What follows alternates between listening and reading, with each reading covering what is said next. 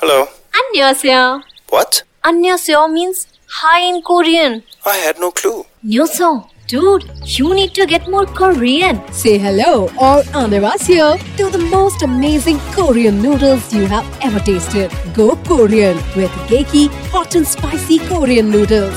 Great tasting Korean flavors at just rupees 49. Try today. Geki Korean noodles can't get more Korean. Book My Show juke box presents जरा खौफ से सुनो क्या मुझे मौत से डर लगता है? छह महीने पहले पूछते तो शायद मैं हंस देती पर अब नहीं लगता। एक सेकंड में मेरी लाइफ चेंज हो गई। I lost my husband Pankaj एक एक्सीडेंट में चले गए। ऑन द स्पॉट ही डेथ हो गई। लास्ट वीक मैंने अपना जॉब फिर ज्वाइन कर लिया।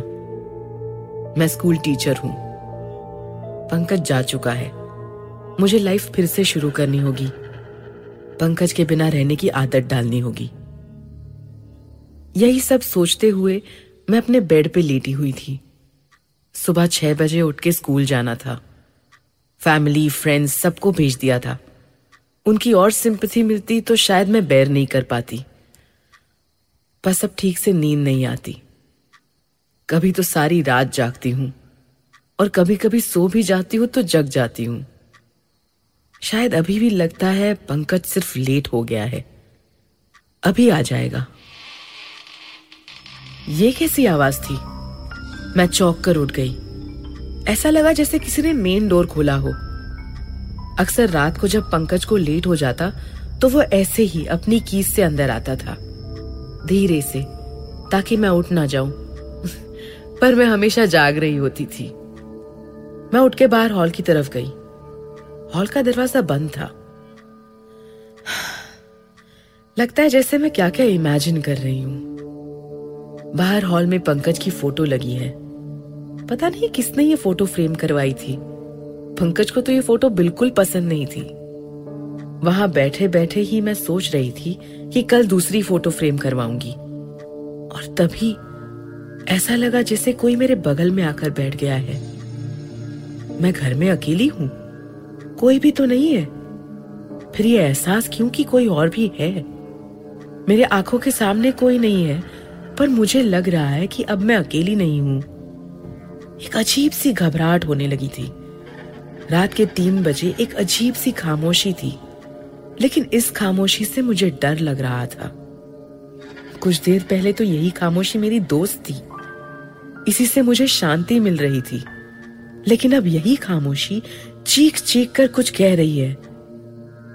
फिर मैंने अपने आप को संभाला। मुझे पता है कि घर पे मैं अकेली हूँ। नींद पूरी नहीं हुई है, इसीलिए शायद कुछ भी इमेजिन कर रही हूँ। कोई नहीं है राधिका, कोई नहीं है यहाँ। पर अपने आप से क्या झूठ बोलना? मुझे पता है मैं अकेली नहीं हूँ। और तभी सारी विंडोज़ अपने आप खुल गई। कर्टन उड़ने लगे। पंकज को बंद कमरे में घुटन होती थी। जब भी वो घर आते, सबसे पहले सारी विंडोज़ खोल देते।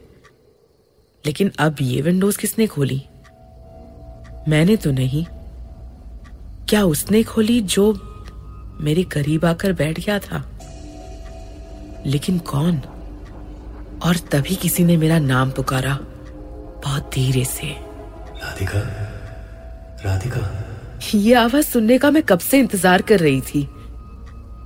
लेकिन ये कैसे हो सकता है? पंकज? पंकज? और फिर मेरे सामने वॉल पे लगी पंकज की फ़ोटो का कांच क्रैक होने लगा। मेरी आँखों के सामने ग्लास धीरे धीरे टूट रहा था। मैं एक टक उसे देख रही थी। मुझे लगा शायद मेरा भ्रम है। मैंने आँखें बंद कर ली। पर जब मैंने आँखें खोली तो रियलाइज़ किया, ये सच में मेरी आँखों के सामने हो रहा है, बिना किसी रीजन के। और देखते ही देखते कांच चूर चूर होके फर्श पर गिर गया। मैं आगे बढ़ी और तभी किसी ने मेरा हाथ पकड़ लिया। लेकिन अब मुझे डर नहीं लगा। पंकज ही लौट आया है। मुझे पता था, वो मुझे इस हाल में अकेला नहीं छोड़ सकता। पंकज मेरे पास लौट आया है। वो मुझसे कुछ कहने की कोशिश कर रहा है। बस वो मेरे आँखों के सामने नहीं है, पर ये पंकज ही तो है। कोई दिखाई नहीं दे रहा था, लेकिन ये पंकज ही था। वो लौट आया है। अब हम दोनों हमेशा साथ रहेंगे। है ना, पंकज? तुम ही हो ना? कहो ना कहो ना पंकज। पता नहीं सुबह कब हो गई। आँख खुली तो मैं वहीं फर्श पर बैठी थी। जो रात बीती है, वो अब सुबह को रोशनी में लग रहा है जैसे शायद मेरा भ्रम ही था। पंकज? पंकज? कोई जवाब नहीं मिला। तो क्या वो सपना था? क्या मेरी इमेजिनेशन थी? पर तभी मैंने सामने टूटा हुआ काज देखा। सपना नहीं था। मैंने फिर पंकज को पुकारा। कहा हो तुम? पंकज प्लीज़ मुझे स्कूल के लिए रेडी होना है। लेट हो जाएगा। मुझे परेशान मत करो ना पंक ये किचन में से आवाज़ आ रही थी। मैं किचन में गई। तो सारे कैबिनेट्स खुले थे। सारा सामान बिखरा हुआ था। बिल्कुल वैसे ही जैसे पंकज ने किचन में चाय बनाने की कोशिश की हो। पिछले छह महीनों से लगता था, अब कभी स्माइल करने का मन नहीं करेगा। पर आज अपनी बिखरी हुई किचन देखकर अपने आप ही हँसी आ गई। मैं रेडी हुई। शायद पिछले छह महीने में मैंने पहली बार अपना चेहरा मिरर में देखा। कितना बदल गई थी मैं। मैंने गले में दुपट्टा डाला। बैग उठा के जाने ही वाली थी कि ऐसा लगा किसी ने मेरा दुपट्टा पकड़ लिया हो। पंकज भी ना हमेशा मुझे परेशान करने के लिए ऐसे करता था। प्लीज़ पंकज, मैं आफ्टरनून तक लौट आऊँगी। और फिर वही दुपट्टा मेरे गले के इर्द गिर्द खींचने लगा। ऐसा लगा जैसे सांस नहीं ले पाऊँगी। दुपट्टा मेरे गले के इर्द गिर्द कसता चला गया। पंकज पंक पंकज छोड़ो ना। पंकज छोड़ दो। मेरी आँखों के सामने अंधेरा छाने लगा और तब मुझे लगा, एक काली परछाई ने मुझे घेर लिया है। परछाई में मैं खो जाऊँगी। सब कुछ जैसे खत्म हो रहा है। मैं कहीं गहराई में खींचती चली जा रही हूँ। और फिर अचानक से सब ठीक हो गया। लड़खड़ा के मैं वहीं बेड पे बैठ गई और तभी मेरा फ़ोन बजा। हेलो? हेलो, राधिका! मैं मिसेस पाठक तुम आज स्कूल आ रही हो ना? जी मैडम मैं बस निकल ही रही थी। I am so glad Radhika तुमने ठीक डिसीज़न लिया है। तुम किसी बारे में चिंता मत करना okay see you soon phone रख के मैं मुड़ी और सामने मिरर की तरफ़ देख के मेरी चीख निकल गई। मैं अपने आप को तो खड़ा देख रही थी पर ऐसा लग रहा था जैसे मेरे पीछे कोई काली परछाई है। उसके हाथ मेरे कंधे पे हैं। पूरी तरह दिखाई नहीं दे रही है। लेकिन ऐसे लग रहा है जैसे मेरे पीछे कोई छिपकर खड़ा है। और उस पल में बिना कुछ सोचे, बिना कुछ कहे मैं भागी। मुझे नहीं पता मैं कैसे अपने बिल्डिंग के नीचे आई। लेकिन जब मैं अपनी पार्किंग में पहुँची, तभी मुझे सांस आई। वो क्या था मेरी बेडरूम में? अब मैं ऊपर अकेली नहीं जाऊँगी। किसी को बुला लेती हूँ। बिल्डिंग के चारों तरफ़ सब नॉर्मल था। बच्चे स्कूल जा रहे थे कार्स धुल रही थी पेपर वाला था सब कुछ नॉर्मल था। लेकिन एक अजीब सा डर अभी भी मुझे घेरे हुए था। मुझे यहाँ से जाना होगा। मेरे हाथ काँप रहे थे। कार की कीज भी ठीक से पकड़ नहीं पा रही थी मैं। बेटा राधिका आई ओके मैंने पलट कर देखा तो हमारी बिल्डिंग के सेक्रेटरी पारिक अंकल खड़े हुए थे। बहुत ही अजीब नज़रों से मुझे देख रहे थे। वट हैपेंड तुम ठीक हो ना? इतनी घबराई हुई क्यों हो? क्या हुआ? मुझे बताओ। तबीयत ठीक नहीं है? कहीं जा रही हो? अंकल मैं ठीक हूँ। स्कूल जा रही हूँ। मुझे समझ नहीं आया क्या कहूँ। कैसे उन्हें बताऊँ कि मेरे साथ अभी क्या हुआ था? क्या उनसे कहूँ कि पंकज लौट आया है? या फिर उन्हें बताओ कि अभी एक काली परछाई उनके पीछे खड़ी है जो मुझे दिख रही है। वही काली परछाई जो अभी मेरे घर में थी वो मेरी तरफ़ बढ़ रही है दबे कदमों से। मुझे पता है वो परछाई क्या चाहती है। उसके हाथ मेरे गले की तरफ़ बढ़ रहे हैं। राधिका राधिका क्या हुआ? वो ऐसा क्या देख रही हो? वो आपके पीछे आपके पीछे।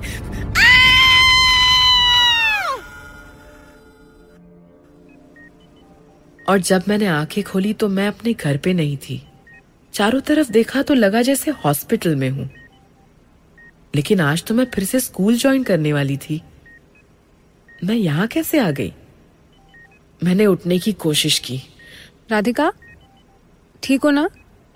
पानी पियोगी? मैंने देखा मेरी दोस्त तानिया वहाँ बैठी है। क्या हुआ था तानिया? मैं यहाँ कैसे आई? क्या तुम मुझे ले आई हो? तुम ज़्यादा बात मत करो। मैं अब भी डॉक्टर को बुला के लाती हूँ।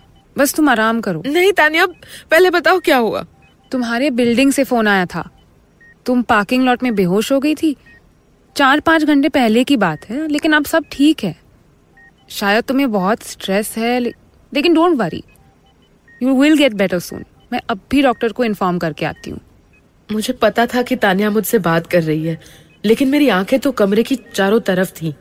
मुझे ऐसे लग रहा था जैसे कोई मुझे घूर रहा है और ऐसी नफरत से घूर रहा था कि उसकी नज़र से मेरा खून जम रहा है। लेकिन कोई दिखाई नहीं दे रहा। लेकिन कोई था को, कोई है इस कमरे में। राधिका राधिका क्या हुआ है?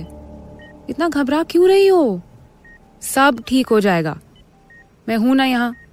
तुम्हारे पेरेंट्स भी आ रहे हैं शाम तक। डोंट वरी हम सब तुम्हारे साथ हैं। You are not alone in this Tania Tania please मुझे अकेले छोड़ के मत जाओ। वो वो क्या हुआ राधिका? इतना डर किस लिए? त- तानिया त- तानिया तानिया वो वो चारों तरफ़ है। कौन? किसकी बात कर रही हो? एक काली परछाई है तानिया। वो वो मुझे मारना चाहती है। राधिका राधिका क्या कह रही हो? देखो तुम परेशान मत हो। मैं अब भी डॉक्टर को बुला के लाती हूँ। मैं सच कह रही हूँ, तानिया। मुझे लगा पंकज लौट आया है। लेकिन पंकज मुझे मारना क्यों चाहता है? पंकज तो कभी मेरा बुरा नहीं चाह सकता। मुझे बहुत डर लग रहा है, तानिया।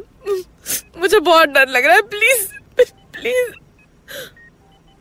और मेरी आँखें फिर बंद होने लगी।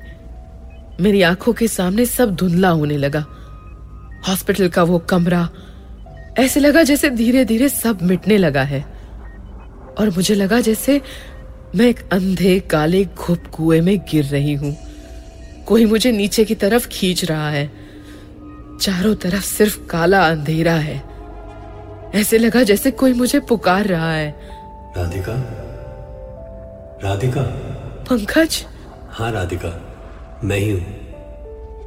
तुम डरो मत तुम्हारे साथ ये जो भी हो रहा है ये बहुत जल्दी खत्म हो जाएगा। आई एम सॉरी राधिका तुम्हें मेरी गलती की सजा मिल रही है। पंकज पंकज लेकिन तुम कहाँ हो? मैं मैं सिर्फ़ इतना कहने आया था कि डरो मत Radhika it's going to be okay वो एक्सीडेंट मेरी गलती से हुआ था।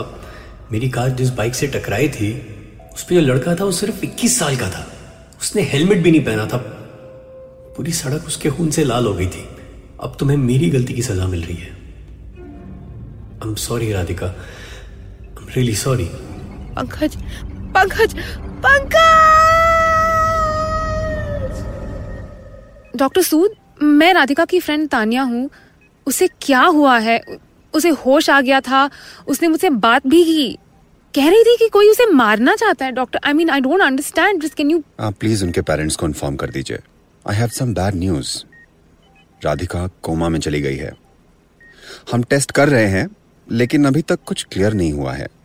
जब इन्हें हॉस्पिटल लाया गया था तब सिम्टम्स नर्वस ब्रेकडाउन के थे।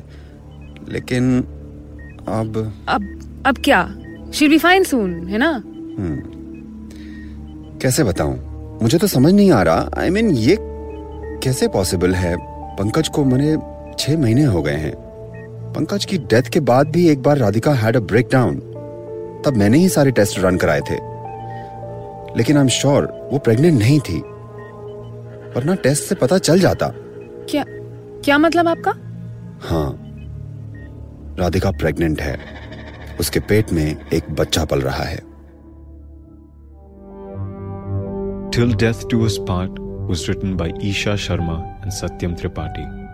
Directed by Satyam Tripathi with performances by Trupti Khamkar Karthik Sitaraman, Omi Joshi, and Veera Saxena. Come back next week for another horrifying story called 1979, exclusively on Book My Show Jukebox.